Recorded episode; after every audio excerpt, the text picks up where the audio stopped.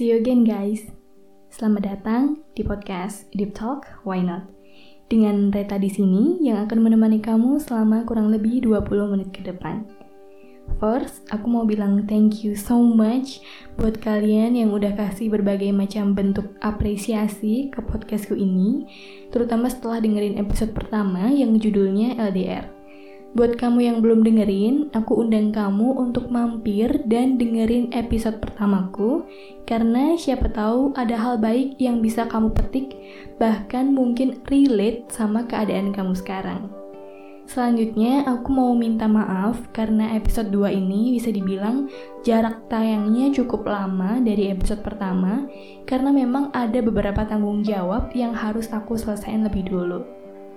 Dan Kali ini aku nggak menghadirkan siapa pun untuk deep talk, karena di sini aku bakal lebih banyak menceritakan pengalamanku. Jadi, based on my personal story ya. Jauh sebelum episode ini tayang, aku pernah minta pendapat teman-teman lewat Instagram storyku soal topik apa yang kalian pingin buat aku bahas di episode 2 Akhirnya ada satu topik yang paling menarik buat aku pribadi dan di requestkan oleh beberapa orang adalah sesuai dengan judulnya Insecure. Masing-masing dari kita pasti pernah ngerasa insecure dan menurut aku itu nggak jadi masalah. Guys, insecure adalah hal yang wajar. Insecure ini bisa dialami oleh siapa pun tanpa kecuali termasuk orang-orang yang kita lihat atau yang menurut kita udah punya segalanya. Punya banyak bakat dan talenta yang luar biasa, ataupun yang hidupnya kelihatan damai banget. Terus kenapa orang-orang kayak gitu masih bisa ngerasa insecure? Sebenarnya gimana sih ciri orang yang lagi insecure? Dan gimana cara kita ngusir jauh-jauh si insecure ini? Oke, sebelum kita bahas lebih jauh, kita samain persepsi dulu ya soal apa itu insecure. Secara definisi, insecure adalah perasaan tidak tenang, tidak aman, gelisah, dan takut akan suatu kondisi tertentu. Nah, insecure ini bisa menghampiri kita dengan banyak alasan, misalnya perasaan bersalah, malu, ngerasa punya banyak kekurangan, ngerasa nggak mampu, dan hal lain yang sejenis. Nggak cuma itu, faktor ekonomi seseorang, lingkungan, dan hubungan sosial juga bisa bikin seseorang ngerasa insecure. Nah, sadar atau enggak, ternyata beberapa di antara kita ngalamin insecure pertama kali justru di lingkungan keluarganya Kebanyakan dari mereka insecure karena ngerasa kurang atau bahkan nggak dihargain di rumah. Dan selalu dibanding-bandingkan sama kakak atau adiknya. Sebab lain adalah karena perpisahan orang tua misal, yang bikin muncul rasa kayak nggak bisa diterima di circle pertemanan atau ngerasa minder karena teman-temannya keluarganya kelihatan harmonis dan utuh tapi yang paling sering terjadi adalah insecure karena penilaian terhadap diri kita sendiri. Misal, insecure karena ngerasa nggak cantik, ngerasa nggak memiliki tubuh yang langsing dan tinggi, insecure karena jerawatan, ngerasa nggak punya warna kulit yang sesuai sama apa yang dipengin, ngerasa kalau diri kamu itu bodoh, gak berguna, gak pernah meraih satupun prestasi yang membanggakan selama kamu hidup, dan lain sebagainya. Belum lagi kalau ditambah omongan orang yang ngasih penilaian negatif ke hal yang bikin kamu insecure tadi. Pasti kamu bakal ngerasa semakin gak tenang dan gak nyaman, bahkan sama diri kamu sendiri. Bener? Guys, kalian gak sendiri Aku juga pernah ngerasain itu. Kebanyakan dari kita juga pasti pernah ngalamin hal yang sama. Kayak contoh dari pengalamanku pribadi. Selama kuliah ini, aku pernah ngerasa insecure. Jadi, pas di semester pertengahan, kalau nggak salah semester 4 atau 5, aku lupa tepatnya berapa, itu adalah semester di mana lagi banyak-banyaknya praktikum tugas, dan mata kuliah yang menurutku susah. Selain susah juga ada beberapa mata kuliah wajib yang bobot SKS-nya tuh gede. Jadi bikin tambah parno kan ya, karena dengan bobot SKS yang besar, itu kalau aku dapet nilai yang jelek bakal kerasa anjlok banget IPK-nya. Nah, di situ aku ngerasa insecure karena aku mikirnya, kok berat banget ya kuliah di sini? Kok susah ya? Capek banget rasanya. Kok aku nggak pernah ya happy ngerjain tugas-tugas ini? Rasanya ini tuh cuman kayak beban aja. Aku lihat teman-temanku mereka pada jago-jago banget. Mereka nggak terlihat kesusahan menghadapi semester ini. Nggak kayak aku yang ngerasa berat banget ngejalaninnya. Bahkan aku sampai sempet mikir, kayaknya aku salah jurusan deh. Ya, aku ngerasa nggak pinter, nggak jago, dan nggak ada apa-apanya kalau dibandingin sama teman-temanku yang lain. Dan karena perasaan insecure itu, akhirnya bikin aku jadi reta yang tambah males untuk belajar, kehilangan semangat buat kelas, dan merembet ke nggak mood ngerjain apa pun. Padahal ada banyak deadline pada saat itu. Awalnya, aku nggak berani buat cerita ke siapa pun. Karena aku takut sama respon mereka, yang nanti jangan-jangan malah tambah menyudutkan aku. Atau kalau nggak gitu, aku nggak berani cerita karena aku takut mereka bakal menceritakan ke orang lain soal masalahku ini. Padahal aku bener-bener gak pingin ada orang lain yang tahu. Pokoknya selama aku insecure itu, yang ada di otakku cuma pikiran-pikiran negatif hasil dari overthinking.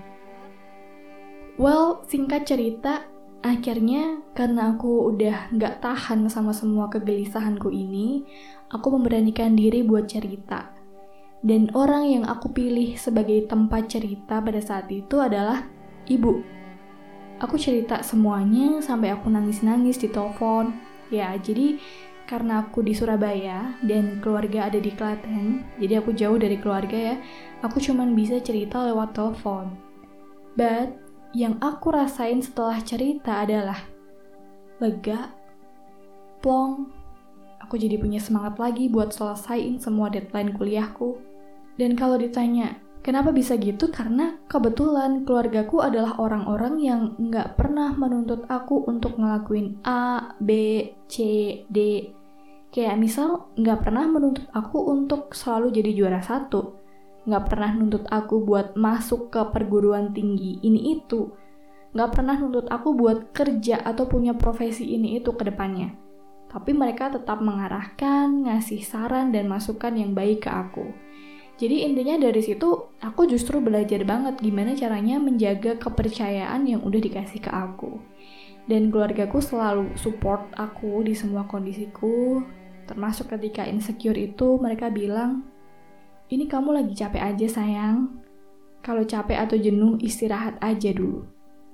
Jangan terlalu diforsir, coba lakuin apa yang kamu suka, nanti baru mulai lagi buat selesaiin semuanya ya pokoknya mereka selalu support aku sampai akhirnya aku bisa bangkit lagi dan bisa ngelewatin semester yang aku anggap berat tadi.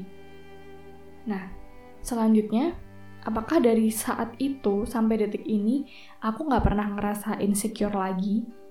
Tentu aja pernah.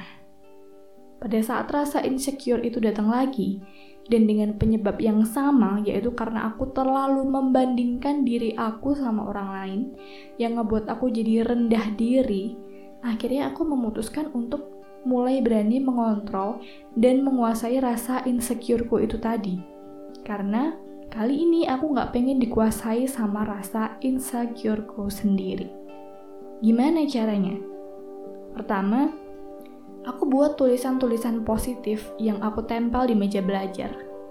Terus aku bilang ke diri aku sendiri, Hey Red, gak apa-apa kok kalau kamu ngerasa gak expert di jurusan kuliahmu. Karena itu tandanya Tuhan ingin kamu buat eksplor bakat dan kemampuanmu di bidang yang lain. Kalau kamu udah expert di bidang kuliahmu saat ini, nggak menutup kemungkinan buat kamu jadi mager berkembang di bidang lain yang sebenarnya kamu ada bakat di sana. Gak apa-apa kok kamu gak secantik dia, karena penilaian cantik tiap orang itu beda-beda. Gak apa-apa kok kalau kamu belum sesukses dia saat ini. karena mungkin dia lebih dulu berjuang untuk meraih suksesnya. Kamu nggak perlu menoleh ke masa lalu untuk menyesali waktu. Fokus aja ke apa yang ada di depanmu sekarang. Gak apa-apa kok ada beberapa goalsmu yang belum berhasil kamu capai sampai detik ini. Karena di luar sana justru masih ada orang-orang yang belum tahu goals apa yang ingin mereka capai kamu juga butuh istirahat dan bernafas jenak. Jadi aku selalu ngeyakinin diri aku sendiri dengan kalimat-kalimat positif yang bisa meruntuhkan si tembok insecurity itu tadi. Kedua, yang aku lakuin adalah membawa diri aku ke circle orang-orang yang positif dan suportif. Guys, kalau kamu lagi insecure, itu adalah saat di mana kamu butuh banget support dari orang-orang yang kamu percaya untuk bantu mengingatkan kamu akan hal positif yang kamu punya. Karena kalau kita lagi insecure, yang ada di pikiran kita cuma hal-hal negatif hasil dari overthinking. That's why kita butuh orang-orang yang positif dan suportif supaya pikiran-pikiran negatif itu dinetralisir dan di refresh lagi sama hal-hal positif yang kita punya dan sempat kita lupain karena negative thinking itu tadi gitu. Next yang aku lakuin adalah ngedit playlist lagu. Aku tipe orang yang sangat cinta sama musik dan biasanya lagu yang aku putar itu lagu-lagu yang menggambarkan apa yang aku rasakan. Jadi ketika insecurity itu menghampiri aku, aku bakal rombak playlistku jadi berisi lagu-lagu yang semangat dan lebih ngebeat gitu lah ya. And terakhir, ketika aku ngerasa insecure, aku bakal berusaha keras buat berhenti, nengok ke belakang, atau berhenti ingat-ingat masa lalu Kadang kalau kita lagi insecure terus overthinking, nggak menutup kemungkinan buat kita nge-flashback masa lalu lagi dan ngerasa makin terpuruk karena timbul lagi perasaan menyesal yang ada di masa lalu itu kayak contoh. Kenapa ya dulu aku bisa kayak gitu? Kenapa ya dulu aku nggak milih ini aja? Kenapa ya aku taunya nggak dari dulu aja? Dan lain sebagainya ngeliat ke masa lalu nggak akan ngebantu kita jadi lebih baik kalau kita cuma bisa menyesalinya dan mengasihani diri sendiri. Boleh kok nengok ke masa lalu, asal yang kamu ambil adalah pelajaran berharganya dan jangan biarin masa lalumu itu ngebuat kamu jadi ngerasa insecure. Because you are not who you were. Guys, perlu kalian tahu, insecure datang ke kita, nggak pernah mandang siapa, kapan, dan di mana. Bahkan, kadang kita nggak sadar kalau ternyata kita lagi insecure. Jadi gimana sih sebenarnya ciri-ciri kalau kita lagi kedatangan tamu si insecure ini? Yang pertama, udah pasti ngerasa rendah diri ya. Rendah diri ini sebenarnya akibat dari kita yang terlalu sering membanding-bandingkan diri dengan orang lain Hal ini terus kita lakuin karena kita lagi ada di fase haus akan pengakuan dan pujian dari orang lain gitu. Kita iri dengan kesuksesan orang lain atau achievement orang lain. Selain rendah diri, kita yang ngerasa insecure juga cenderung mudah merendahkan orang lain, lebih mudah merendahkan orang lain ya. Akibatnya, kita jadi sulit mengapresiasi kinerja orang lain dan berujung ke nggak mau interaksi atau menghindari interaksi dengan orang lain.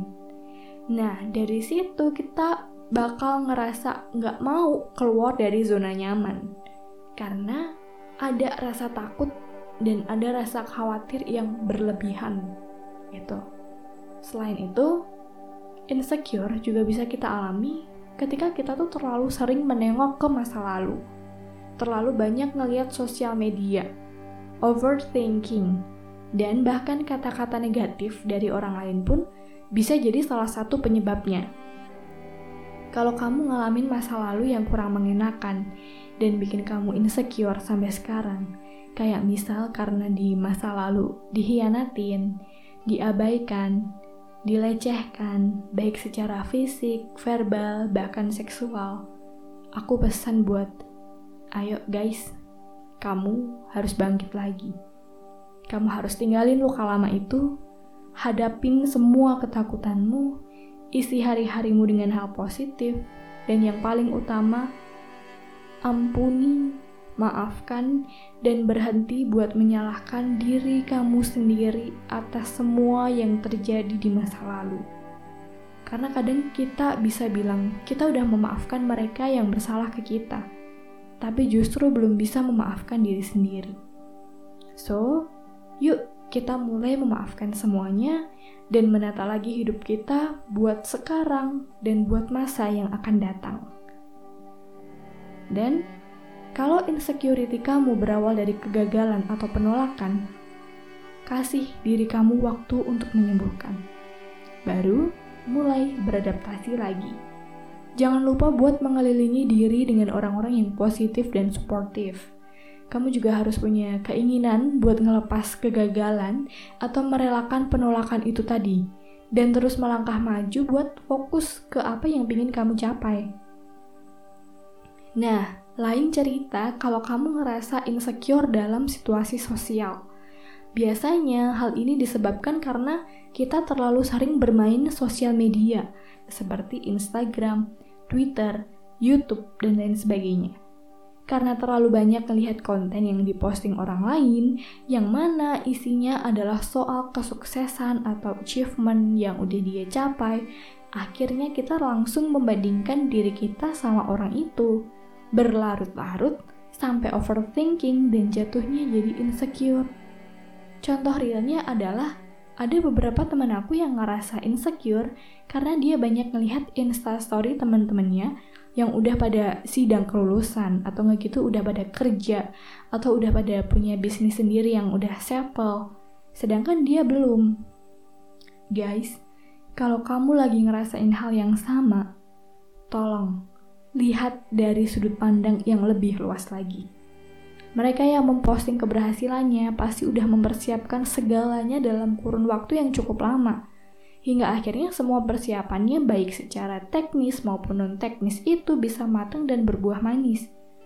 Tapi kadang ada satu hal yang kamu kesampingkan, yaitu di setiap keberhasilan pasti ada halang rintang, bahkan kegagalan yang gak jarang bikin orang sampai frustasi dan hampir menyerah, bahkan ngerasa insecure. Tapi pada akhirnya mereka-mereka yang memilih untuk bangkit, terus berjuang dan melawan insecurity-nya adalah mereka yang lebih dekat dengan keberhasilan. Dan pada dasarnya, sosial media adalah salah satu wadah kita untuk membangun image dan citra yang baik atas diri kita. Jadi apa yang diposting orang-orang adalah seputar hal-hal baik, termasuk achievement. Jarang banget orang ngepost kegagalannya di sosial media So kita sebenarnya nggak pernah tahu halang rintang apa aja yang udah dia alami sampai bisa dapat achievementnya itu. That's why aku kurang setuju kalau ada orang yang langsung bilang misal, enak ya jadi dia ikut lomba ini itu menang terus. Padahal kita nggak tahu segimana besar usaha dia buat belajar yang mungkin sampai subuh, sampai nggak tidur, biar akhirnya bisa juara. Atau kalau nggak, enak ya jadi dia cantik, banyak yang naksir. Padahal kita nggak tahu segimana besar usaha dia perawatan ini itu, karena mungkin dulunya dia selalu dibully karena dekil. Atau enak ya jadi dia hidupnya hahaha terus. Padahal kita nggak tahu di balik hahaha itu bisa jadi dia nyimpen luka masa lalu yang ternyata masih basah sampai detik ini. So guys, intinya adalah gak ada masalah sama yang namanya insecure. Yang jadi masalah adalah tindakan apa yang akan kamu ambil buat menghadapi insecurity yang kamu alami.